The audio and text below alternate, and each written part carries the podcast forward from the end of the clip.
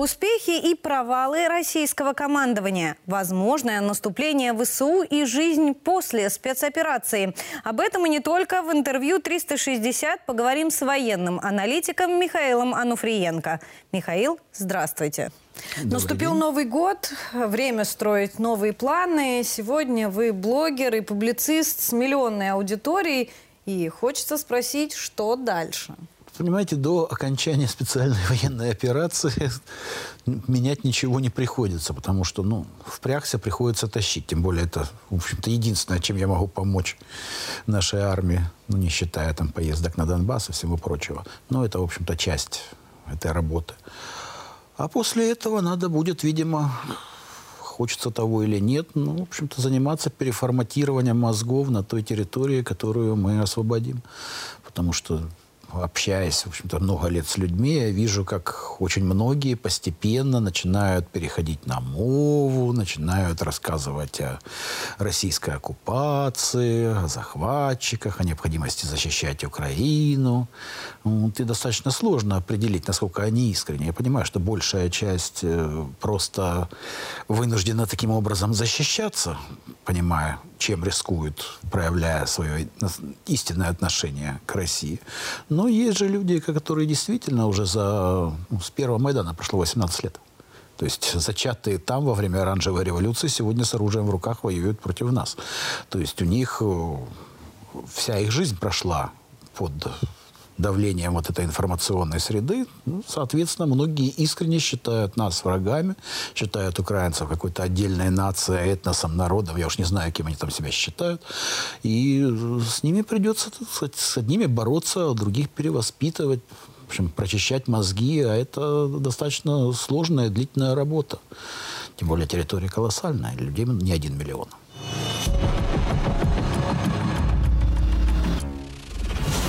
Я обратила внимание, что в самых популярных ваших публикациях вы опровергаете теории этого украинского национализма а, и при этом делаете такие очень серьезные исторические, в том числе, выкладки. Как готовятся подобные материалы, на кого они рассчитаны?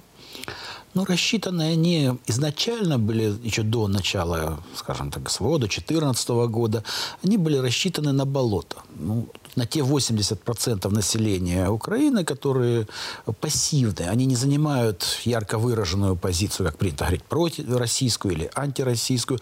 Они просто живут, стараются жить своей обычной жизнью, не слишком вдаваясь в политику. Поэтому вот именно на этих людей была рассчитана вся моя работа, потому что люди действительно имели очень смутное представление, кто такой Мазепа, кто такой Орлик, что такое конституция этого Орлика, что такое э, УНР, Грушевский, Шухевич, Бандера, они понятия не имели обо всем этом вообще. Потому что, ну, скажем, в школе, не в советской, не, тем более украинской, этому не учили. Э, в массовом медийном пространстве это отсутствует напрочь. Причем в советском это отсутствовало, потому что нельзя, так сказать, говорить плохо о ком бы то ни было на украинском поле, наоборот, это героизировалось и преподносилось в общем, достаточно бредово. Э, Все это очень легко и интересно разоблачается, потому что масса фактов о том же Шевченко. Ну, кто знает, что Тарас Шевченко ничего, кроме стихов, на мове не писал. Он дневники на русском языке писал. Но об этом никто не знает. То есть это обычный русскоговорящий, русскодумающий товарищ, который, простите, в состоянии алкогольной деменции находился в депрессии, и именно в депрессии писал свои стихи. Ну, вот так. Об этом тоже никто не знает. И таких фактов очень много, они интересны. Никто не знает, например, о том, что, или почти никто, что вот этот глава УПА Шухевич э, весь с октября 41 года по конец 42 воевал с партизанами в Беларуси как можно, воюя в Беларуси, отстаивать незалежность Украины.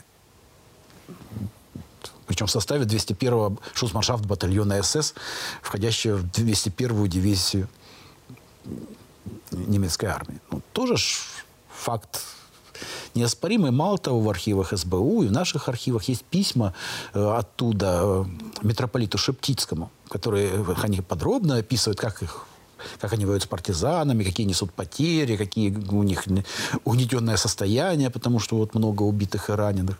это все в архивах, оригиналы, это не какие-то домыслы, подтверждено фактами. Об этом, обо всем я и рассказывал. После вооруженного переворота 2014 года, ну, там уже возникли совершенно другие, другая необходимость, потому что, ну, скажем, информационное давление с той стороны стало массировано кратно больше. С нашей стороны меньше, плюс, скажем так, политика вот Минск-1, Минск-2, она такая, в общем-то, соглашательская была, поэтому из Москвы доста- до- звучали достаточно нейтральные э, интерпретация происходящего. Ну, если мы признали Порошенко легитимным президентом, этому нужно было противостоять каким-то образом. И вот, соответственно, изменилась э, направленность, наполненность, наполняемость моих материалов. Они уже стали содержать э, более злободневную, современную, актуальную информацию о происходящем, о том, что, скажем так, Янукович никакой не пророссийский лидер, что Россия в 2010 году ставила на премьера Тимошенко тогдашнюю, приводить документы, э, когда мы платили авансом, скажем, за транзит газа за полтора года вперед, чтобы наполнить бюджет. Юля, соответственно, покупала там скорые помощи и объявила о выплате вот сбережений по вкладам еще советским для пенсионеров. Там, как был украден газ Фирташа, и наши закрыли глаза до конца выборов, и только после этого подали в Стокгольмский арбитраж, ожидаемо его выиграли. Но эту фору тоже Юлии Тимошенко давали. Вот как Янукович хоронил Харьковские соглашения, включавшие Крымский мост и многое другое. Как при нем националисты были впервые избраны в парламент, в Верховную Раду. Как при нем же избивали на 9 мая ветеранов войны во Львове. То есть вот эти все факты уже из нашей современной истории, демонстрирующие реальное морду лица киевского режима, нужно было постоянно рассказывать, освещать и подсвечивать. Ну, отношение к этому американцев. Обязательно, естественно, я регулярно интересовался, а что хорошего сделал Запад вот, Украине после развала Союза? Ведь не секрет, что в 90-е России было однозначно не до Украины. Я уже не говорю потом, но вот 90-е точно. Ну и что? Украина ломилась в НАТО, в ЕС, меняла конституцию ради этого. Кучма писал «Украина не Россия», Талмуд. Э, совершенно бесплатно отказывался от строительства Бушерской АЭС в Иране, которую Турбатом изначально должен был строить, в результате построила Россия. То есть вот, э, все эти шаги, наносящие многомиллиардный ущерб стране, истощавшие бюджет, это единственное, что делали американцы. Вот обо всем этом я начал рассказывать, демонстрируя наглядно, что цель облагодетельствовать население или государство Украины в целом перед американцами не стоял, что бы они ни говорили.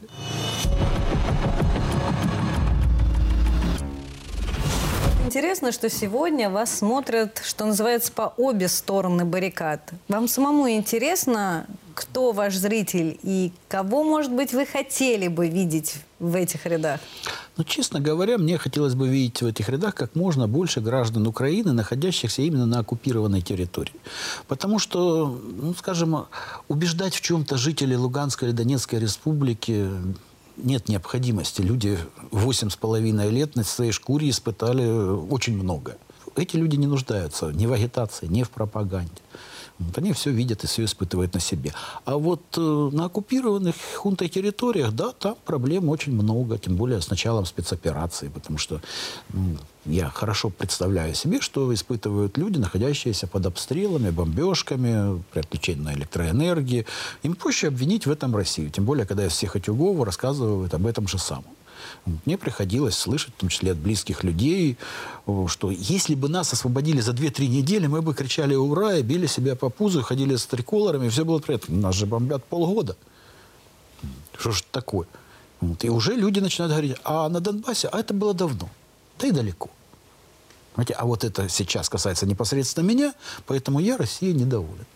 И это вот э, работа, которую нужно проводить, в общем-то, ежедневно, постоянно, объясняя, что к чему и почему. Потому что скажем, ожидать, пока наши войска зайдут на эту территорию, и там начнут работать какие-то, соответственно, профильные службы, ну, скажем, во-первых, я иллюзий не испытываю.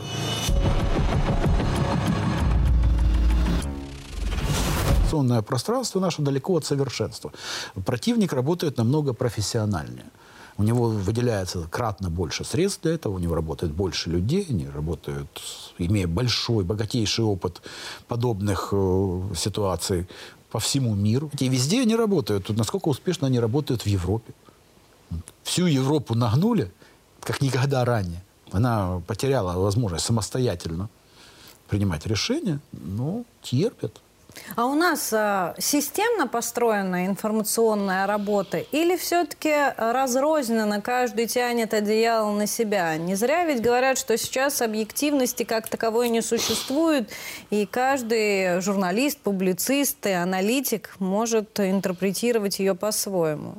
Ну, по сути, да. Что-то пытается делать э, на центральных ведущих каналах. Мне приходилось там э, работать еще весной, но в результате я ушел оттуда именно потому, что вот попытка скажем так, организовать процесс, э, ну, скажем, она далека от понимания того, что нужно, по моему мнению, делать. Все-таки занимаясь этим больше 10 лет, как, кое-какой опыт у меня есть. А регулировать процесс пытаются люди к информационной политике отношения не имеющие вообще. То есть, скажем, Генштаб, Министерство обороны, у них есть свои рекомендации, э, что требуется освещать, что не требуется освещать. Но это военные. Военные, у них свои интересы. Они бесконечно далеки от того, как нужно доносить информацию до людей. И вот в результате возникает, э, уже к началу СВО возникла ситуация, когда люди не доверяют центральным каналам. Когда информация, которая оттуда исходит, воспринимается, мягко говоря, скептически. Мне не совсем понятен, например, подход вот ежедневные доклады генерала Коношенкова. Ну, кто будет слушать перечень мест нанесения ударов? Там 20 человек, там 30 человек уничтожено, там ударили из пушек, там ударили из градов. Вы понимаете, что вот 200 дней вот эта информация, а она, сначала она была два раза в день, никому не интересна.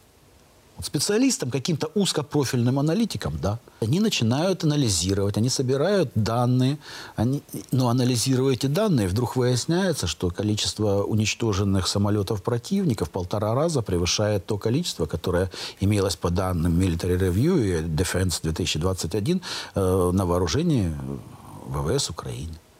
И возникает вопрос, а откуда эти 125 уже сбитых лишних самолетов взялись? А почему Су-25 уничтожено штурмовиков в несколько раз больше, чем их имелось в наличии? А где эти самые дельфины, Л-39 и все прочие, которые постояли на вооружении как учебно штурмовых, ну, тем не менее, летали.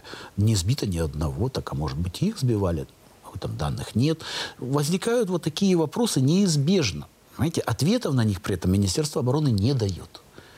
А что такое вопросы без ответов? Это сомнение. Отсюда и возникает недоверие, в общем-то, к официальной информации. Люди обращаются, соответственно, э, к независимым источникам, те же самые телеграм-каналы, а тут уж действительно кто во что гораст. В чем еще большое отличие интернет-площадок от э, телеканалов – это обратная связь. А вы читаете комментарии людей, которые вам пишут? О чем они говорят? В итоге пришлось отключить э, комментарии в моем канале, потому что там были десятки тысяч комментариев ежедневно, причем большая часть из них принадлежала ботам и э, сотрудникам ЦИПСО. То есть, э, ну, я несколько лет работал, в том числе по севастопольским пабликам, так как жил в Севастополе, и хорошо знаком с методами их работы. То есть на каждый материал, который появляется, скажем так, вот, враждебной им ориентации, нужно в комментариях создать ветки, которые должны быть в топе, и которые содержат негатив, любой. Он может быть не по теме материала. Он может быть вообще э, абсолютно направлен на личностное уничижение, оскорбление, без разницы. Самое главное, чтобы любые положительные комментарии ушли куда-то вниз и были там похоронены. И у них такое количество людей и средств, что они успешно работают практически на всех площадках. У нас э, отучили людей думать, анализировать. Э, скажем, в советские времена, при наличии цензуры, вроде бы как одного мнения, люди неизбежно начинали слушать тихоря голоса западные, читать э, газеты между строк. Ну, я аналитикой занимался еще там на, в позднем СССР, и тогда покупались, грубо говоря, аргументы и факты, «Комсомольская правда» и газета «Правда». Читая материалы на схожие темы, ты видел разночтения и мог понимать, о чем еще речь. Если ты еще слушал что-нибудь э, более-менее типа радио Швеции, которое, в отличие от «Голоса Америки», более вменяемое тогда было, ты мог выстроить реальную картину мира. То есть, читая между строк, анализируя, сравнивая информацию из разных источников. Сейчас этого нет. В школе этому не учат. При наличии интернета люди находят э, каналы наиболее близкие им по преподнесению материала, по его направленности, и просто читают им слепо веря. Вопрос сравнения, аналитики и так далее отходит на второй план. Но я стараюсь вот ориентироваться именно на людей, которые все-таки способны задумываться и сравнивать. Поэтому говорю, не надо верить. Вы просто сравниваете материалы. И источники, из которых они исходят. То есть, если это из киевского источника исходит, то если там написано что-то плохое о самом Киеве, ну, это, наверное, скорее всего, правда. А вот если там что-то написано плохое о нас, ну, наверное, это стоит проверить по нашим источникам. Ну, сравнивая вот таким образом несколько информационных ресурсов, можно прийти к какому-то более-менее объективному выводу.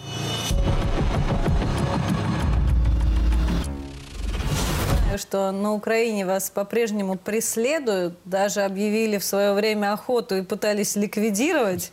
Было такое? Видно, как тучи сгущаются, скажем. А учитывая, что еще у меня был подпольный информационный центр, это было особенно важно. Ну, правда, был хорошо законспирирован. Как раз напротив здания СБУ находился под прикрытием. Ну, в общем-то, мне тогда приходилось постоянно мотаться из Харькова в Москву и обратно. Теоретически мы понимали, что так или иначе это не, неизбежно, тем более вот, э, в паре с Юрой Подоляком первые месяцы, по-моему, были основным источником информации по поводу специальной военной операции. Вот, первая информация пришла из ФСБ о том, что они где-то в Херсонской области задержали какую-то террор-группу, которая направлялась в Севастополь, поэтому нас покидайте место своей постоянной дислокации и валите подальше. Было у меня твердое убеждение, что на день рождения жены меня арестуют. Это была общепринятая практика. СБУ хватало именно на, на таких вот семейных праздниках. В общем, я уехал за несколько дней до дня рождения. На следующий день, как раз в ее день рождения, появился на миротворце. В общем упустили.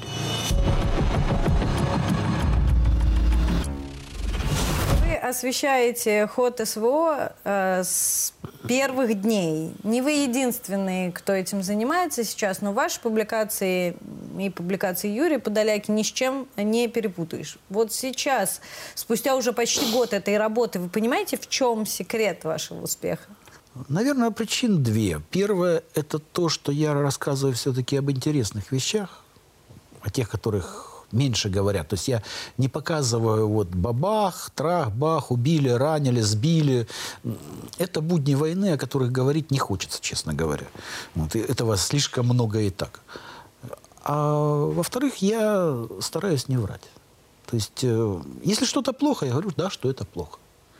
Что-то хорошо – то это хорошо. Я стараюсь не давать э, предсказания, не делать предсказания, это неблагодарное дело, но когда вижу, э, скажем так, э, тренд э, в нашей информационной среде, направленный на что-то такое безумное, вот как во время, в августе прошлого года рассказывали о начале там, нашего большого контрнаступления на правобережье Днепра, ну, да, приходилось говорить о том, что нет, ребята, этого не будет. И не будет до конца ноября, в лучшем случае конца ноября, начала декабря.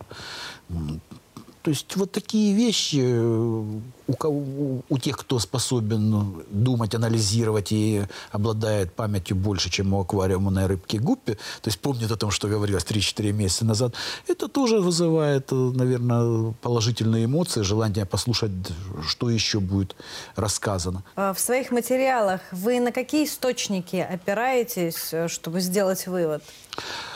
Ой, я много лет опираюсь исключительно на враждебные источники.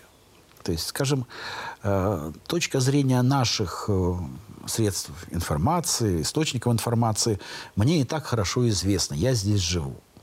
Я так или иначе разделяю те взгляды, ценности русского мира. То есть мне тут объяснять что-то не надо, мне можно дать какую-то статистику. Но я в любом случае буду ее проверять.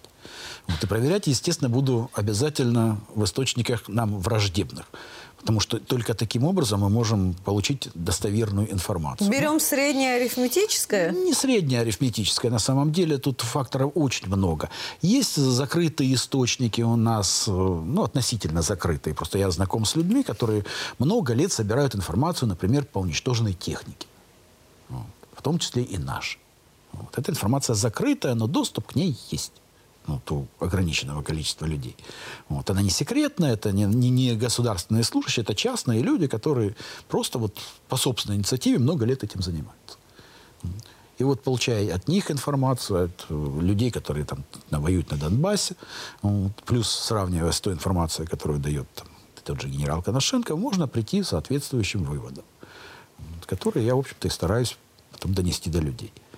А ваше личное мнение о происходящем вот в течение последнего года как-то менялось? преломлялось, уточнялось, может быть? Нет, уточнения, безусловно, были и есть, но в целом у меня мнение не поменялось. То есть э, армия свои функции выполняла прекрасно.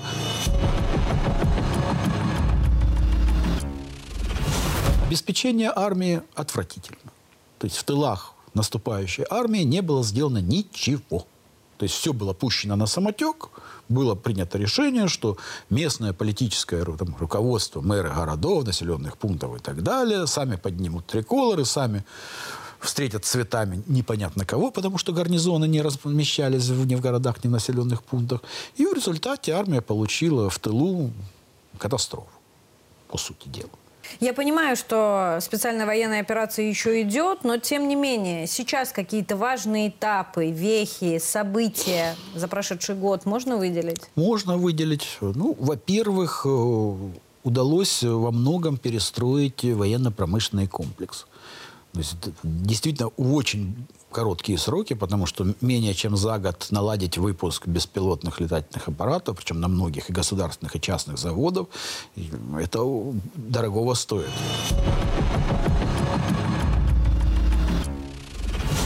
Просто я видел недостаток весной, колоссальный дефицит БПЛА самых разных типов. Я слышал заявления, в том числе и в наших СМИ, вот, многих говорящих таких э, многозвездных экспертов о том, что не нужно Министерство обороны обеспечивает все, никакой помощи волонтеров не требуется. Сейчас э, видно, что, во-первых, изменилось отношение к волонтерам, к помощи граждан, к инициативам граждан. Во-вторых, действительно качественно насыщенная подготовка операторов БПЛА и сами БПЛА. Плюс э, много вещей. Большим опозданием провели мобилизацию. То есть, наконец-то, исправили хотя бы в большей части то, о чем я говорил еще весной, что такими силами невозможно вести наступательные действия на огромной территории. Ну, теперь практически в два с половиной раза численность увеличена, ну, уже что-то.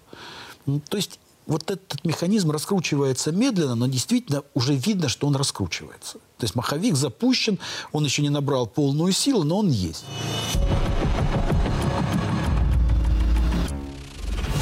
Тем, что частично отбита незначительная часть Харьковской области там, в декабре месяце, что мы от э, глухой обороны перешли сейчас именно к активной обороне, то есть пусть медленно, там, на сотни метров в неделю, но продвижение вперед там, на том же Харьковском направлении есть, оно не носит сейчас никакого стратегического характера, это бои местного значения, но тем не менее вот это, здесь важен сам перелом, понимаете, одно дело мы вот глухо защищались, вот так отступили, уперлись, и отстреливались. Другое дело, мы сейчас пытаемся отжимать наши пяди и крохи. Это не приказ о стратегическом наступлении, но тем не менее.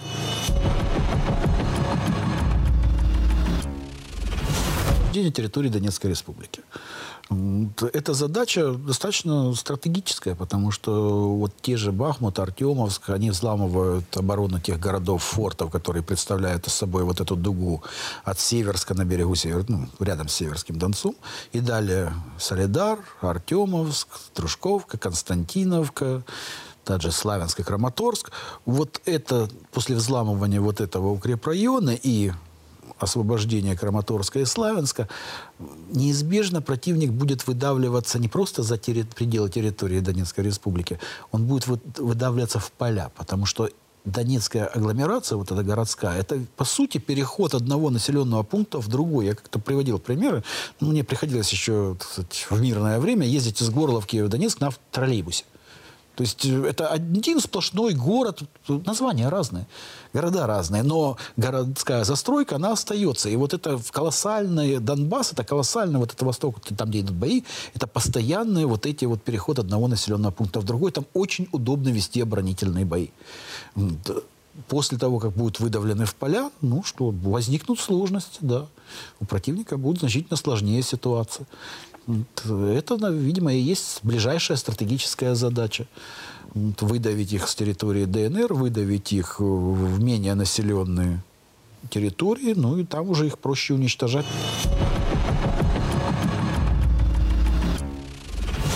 Интересно, что западные СМИ вовсю сейчас трубят об украинском наступлении. Как вы думаете, это реальность э, завтрашнего дня и в каком направлении они могут ударить? Я думаю, что это как раз дешевая агитация и пропаганда, связанная с тем, что э, надо поддерживать э, информационно население, держать его в таком алертном состоянии, рассказывая о том, что ну, там же тоже аналитики неплохие сидят, они понимают, что собственным Зеленскому и компании, собственным СМИ они не верят.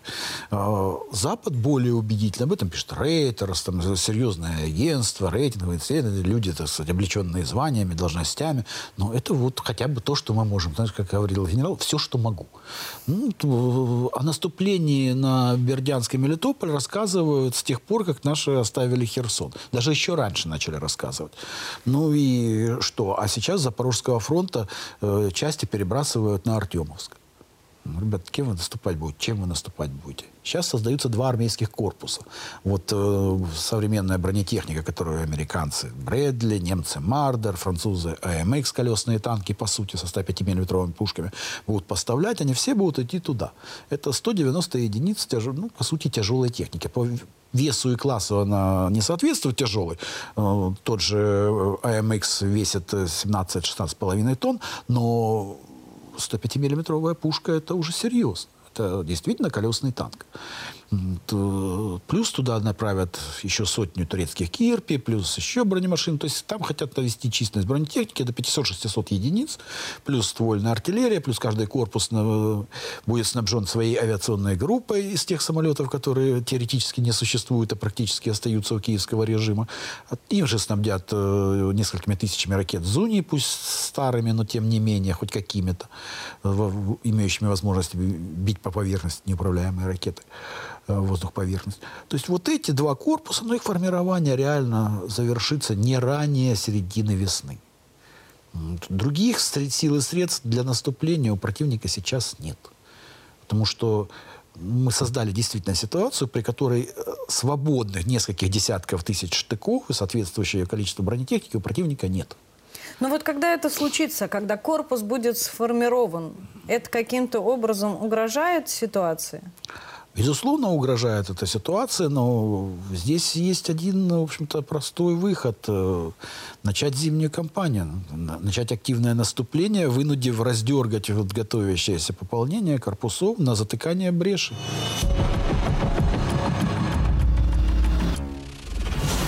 Это, в принципе, совершенно логичный ход, тем более у нас для этого есть все необходимое. И вот, скажем, то, о чем говорилось еще летом, как об успешном опыте огневого вала и так далее, имеет свое право на существование. Это как наступательная тактика катастрофично, но вот как уничтожение техники противника, да, безусловно, это сыграло свою роль, потому что поставки с Запада существенно меньше, чем уничтожается техники на фронте. Это видно по видео материалам публикуемым, ну и потом то, о чем многие забывают, это старая советская техника, которую все труднее и труднее ремонтировать, потому что ремонтная база все-таки сокращается.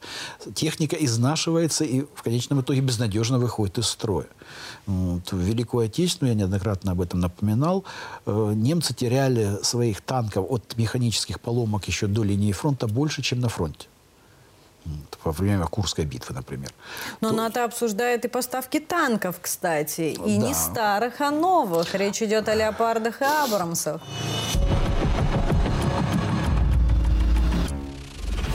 Думаю, что поставки обязательно будут эти Вот, им есть что поставлять. Они Польше поставили еще до начала СВО, договорились о поставках и оплачено 250 танков «Абрамс А-2».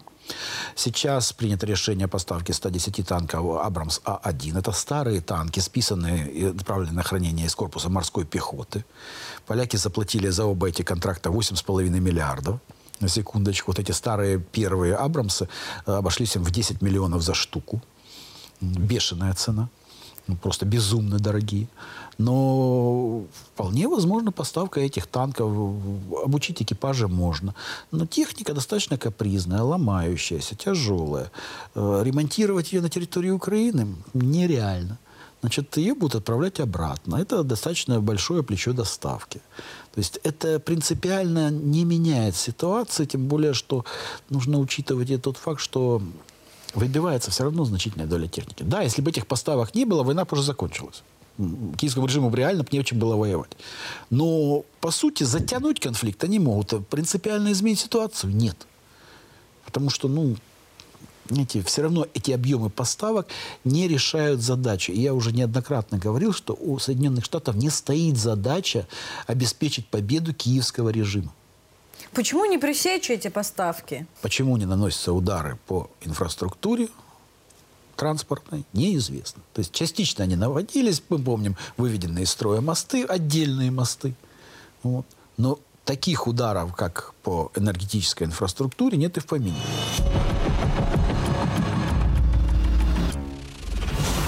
Министерство обороны несколько дней назад отчиталось о проведении операции «Возмездие» за удар ВСУ в Макеевке, где погибли наши военнослужащие. Я напомню, тогда а, погибли 89 российских бойцов. Вот в результате операции «Возмездие» были уничтожены 600 боевиков.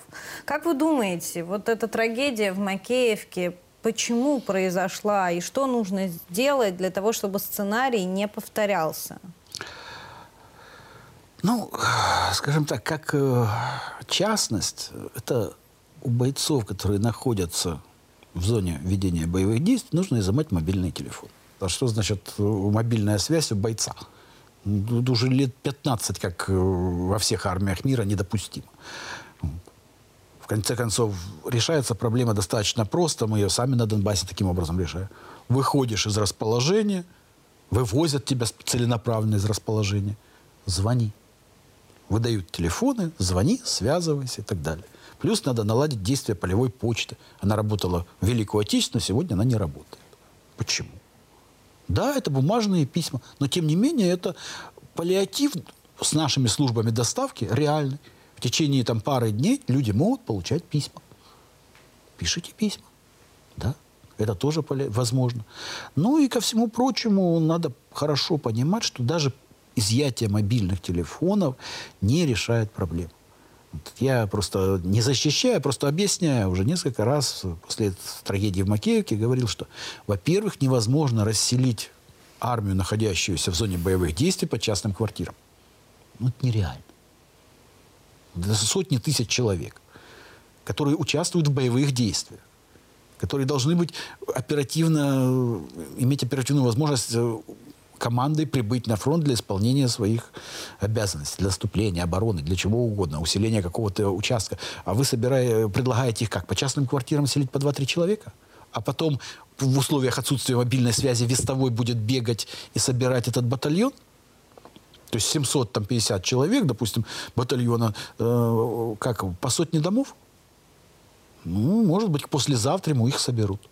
Может быть, тогда над этим общежитием нужно создавать некий купол ПВО, чтобы Очевидно, нужно чаще менять дислокацию, нужно создавать куполы ПВО, нужно э, постоянно работать с ликвидацией, ликвидируя агентуру противника, которой там достаточно много, потому что если на территории Луганской, Донецкой республики изначально, ну, скажем так, сепарация населения произошла, противники уехали или покинули эту территорию, то есть э, возможностей для работы агентов там было достаточно мало, то после присоединения освобожденных территорий, там масса беженцев, там много людей из других регионов, и, соответственно, инфильтрация э, действительно агентов спецслужб вполне реально стала многократно легче, и работа для спецслужб там ну, колоссальное количество. Плюс нужно, естественно, насыщать э, средствами ПВО. Я понимаю, что их не хватает, что те, там более тысячи километров фронта, но тем не менее это делать необходимо. Опять же, любыми средствами. ПЗРК, опять же, средства обнаружения, радиолокационные станции. Да, тяжело, да, плохо, да, трудно. Но делать это необходимо, потому что, ну, опять же, хотя бы средства обнаружения. Потому что, ну, худо-бедно, я помню еще по своей армейской практике, мы покидали расположение роты с положения лежа, скажем так, в кровати, до выхода из казармы за минуту 20 секунд. Рота покидала состав, получив оружие. Я понимаю, что сроки критичные, время критично, но и это тоже надо отрабатывать. В том числе и эвакуацию, экстренную эвакуацию.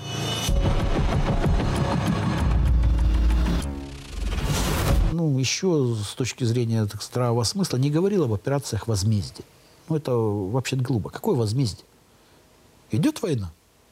Мы несем потери, противник несет потери. Мы не мстим ему. Мы уничтожаем живую силу в плановом порядке по мере поступления разведданных. Поступили разведданные, подтвердились, уничтожили. Говорит, называть это операцией возмездия. А что? А завтрашний удар это что? Возмездие или уже не возмездие?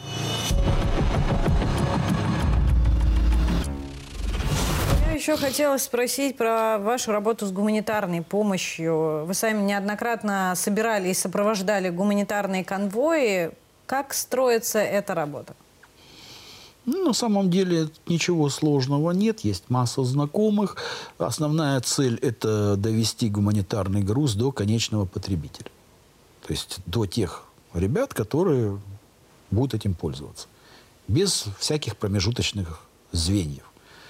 Потому что, ну, скажем так, доверие к этим промежуточным звеньям, к интендантам, служившие в армии, не питают. Я понимаю, что там, может быть, э, очень э, честные люди, но анекдоты про прапорщиков появились не на пустом месте. Вот, и на Авито периодически появляющиеся товары, ну, не приходилось говорить с людьми, которым я, слава богу, э, в подобную ситуацию не попадал, именно потому что с ними говорил, которые поставляли беспилотники, тепловизоры, ну, а потом именно эти единицы техники с этими номерами встречали на Авито.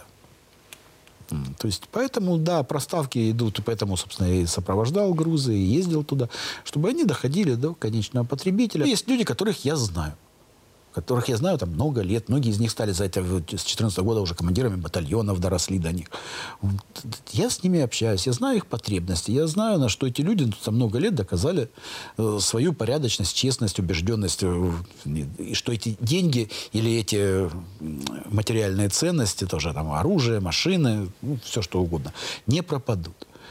Я в основном сейчас э, постепенно сконцентрировался на помощи подготовки тактических медиков. Потому что это, в общем, такое основное звено, которое у нас достаточно э, слабенькое. Потому что, ну, как-то вот то ли упустили, ну, потому что это не те люди, которые стреляют. Знаете, считалось, что у нас есть там госпитали, у нас есть полевые госпитали, у нас есть медики, и этого достаточно. Но э, моя практика... А тактические медики это кто? Это те, кто оказывает первую помощь на поле боя.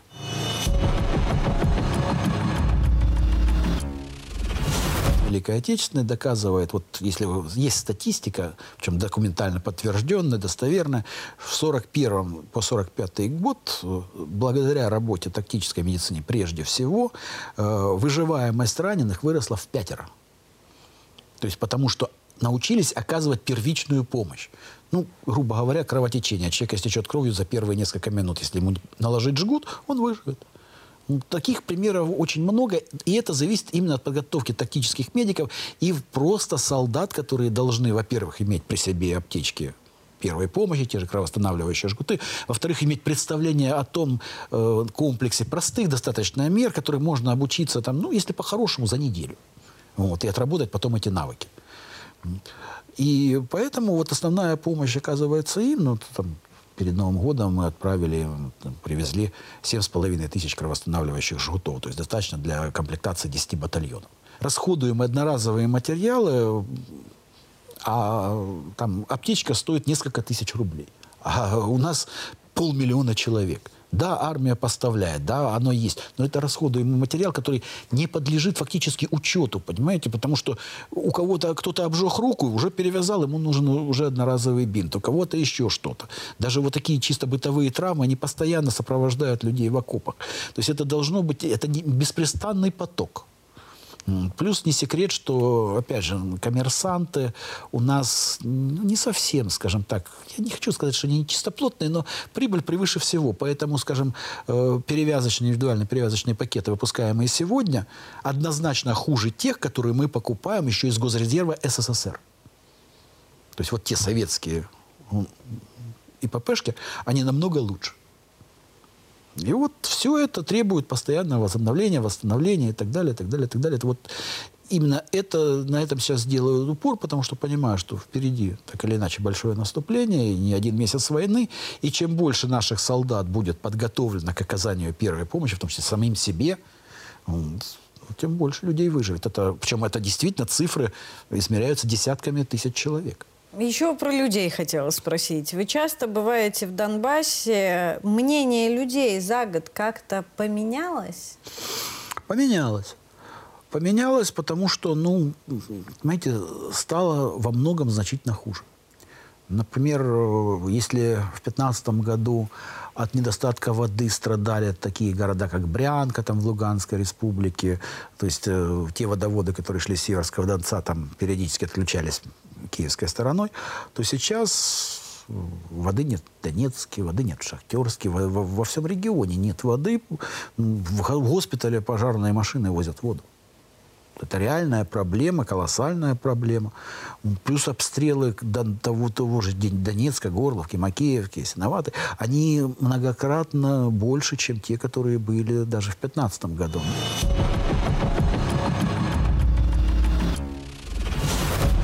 Как по расписанию, там в 11 вечера прилетал пакет града, ну, на это можно было ложиться спать более-менее спокойно. Были изменения, естественно, били и днем, по-разному бывало, но в целом соблюдался вот такой расписание. Плюс э, не били по объектам Ахметова, не били по объектам, по центру Донецка, потому что там АБСЕ стояла. То есть были абсолютно безопасно, гарантированно безопасные зоны. То есть, скажем, там Краеведческий музей и киноконцертная юность э, были разнесены в хлам, а рядом Донбасс-арена стояла целехонькая, без единого кстати, трещинки. То есть это все было. Сейчас э, этого нет. Сейчас лупят по всему, причем лупят э, снарядами, чтобы было понятно, это э, если хаймерсы высокоточные, грубо говоря, они так и дорогие, и стараются бить по каким-то определенным конкретным целям, то гаубичные снаряды, это разлет на, там, на 18 километрах несколько сот метров. Поэтому вот так запустил, куда попало, туда попало, куда Бог послал. В дом, в дом, в дом. Сейчас бьют по больницам. В Калининскую мы при, должны были приехать, задержались э, по техническим причинам на сутки. Ну, в результате не попали под обстрел. Приехали, отдали медикаменты, там все, что привезли. Уехали, через три часа в, нее, в этот же корпус снова прилетело. И ну, много госпиталей пришлось э, посетить, в том числе там, где дети лечатся раненые, потому что привозили новогодние подарки, устраивали там концерты и все прочее. Я ни одной целой больницы не видел. То есть в любой больнице Этому следы есть объяснение? Знаете, вот ничего не хочу объяснять, потому что ничего человеческого я в том режиме не вижу.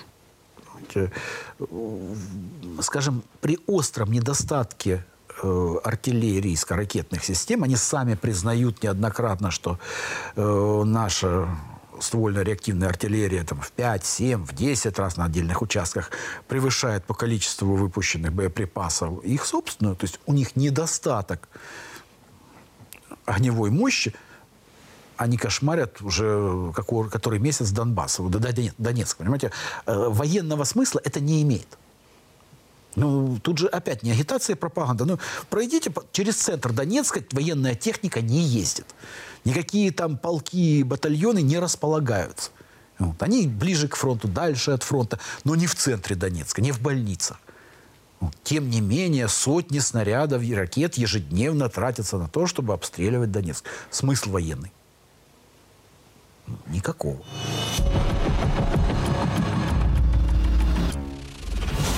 Хочется верить, что победа наша неизбежна. А, но как вы думаете, что для нее нужно? Ну, я так понимаю, нужно э, прежде всего отдать приказ. В общем-то, все ждут наступления. Понимаете, вот люди истосковались. Понимаете, людям это нужно. Понимаете, вот именно большое наступление. Потому что все видят это мощные оборонительные э, сооружения, которые созданы были за последние месяцы. Все видят количество техники, которая прибывает и растворяется где-то там вблизи линии фронта. Все видят э, мобилизованных, которые, в общем-то, сейчас уже прошли достаточно большой курс подготовки, уже не только первичной, но и обкатки в войсках. И э, люди ждут. Понимаете, потому что, ну, еще Высоцкий пел, наконец-то нам дали приказ наступать. Так вот, нам пока не дали приказ наступать. Если дадут, а, и победа случится, как вы думаете, какой она будет? Ну, вариант только один. Э, это встреча с польскими войсками где-то там в Галиции. Других вариантов нет потому что невозможно освободить Донецкую республику и на этом успокоиться. Невозможно освободить левобережье на этом остановиться. Или даже еще и юг прихватить с Николаевым, Одессом, выйдя к Приднестровью. Это все полумеры, которые не приведут к окончанию войны. Они могут привести к окончанию боевых действий временному. Но любая территория, которая останется под контролем киевской хунте в любом виде, и легитимизирована через ООН как государство Украина, означает, что война продолжится. Через месяц, через год, через пять лет. Но каждый раз для нас это будет только худшим выходом, потому что мы видим, во что превратили часть населения бывшей Украинской ССР за треть века вот этой незалежности. Видим качественные изменения за 8 лет последних, это если им дать еще годы. Неважно, сколько там миллионов населения будет вот можно гарантировать, что там будет миллионная армия вот фанатиков, которые свято убеждены, что Россию нужно уничтожить. Поэтому если оставить вот э, какую-то часть территории под контролем киевскому режиму, это будет продолжаться и приобретать качественный характер. А сколько да. времени уйдет на перевоспитание, на просвещение, а, на то, чтобы вот сломать все то, что последние 20 лет, лет строили? 10. Потому что, ну, это не, не теоретический даже разговор, это действительно колоссальная работа, на которую уже сейчас нужно готовить людей. После победы на поле боя начнется новая борьба за умы и сердца людей. Чтобы восстановить справедливость, безусловно, потребуется время. Но большая цель стоит того.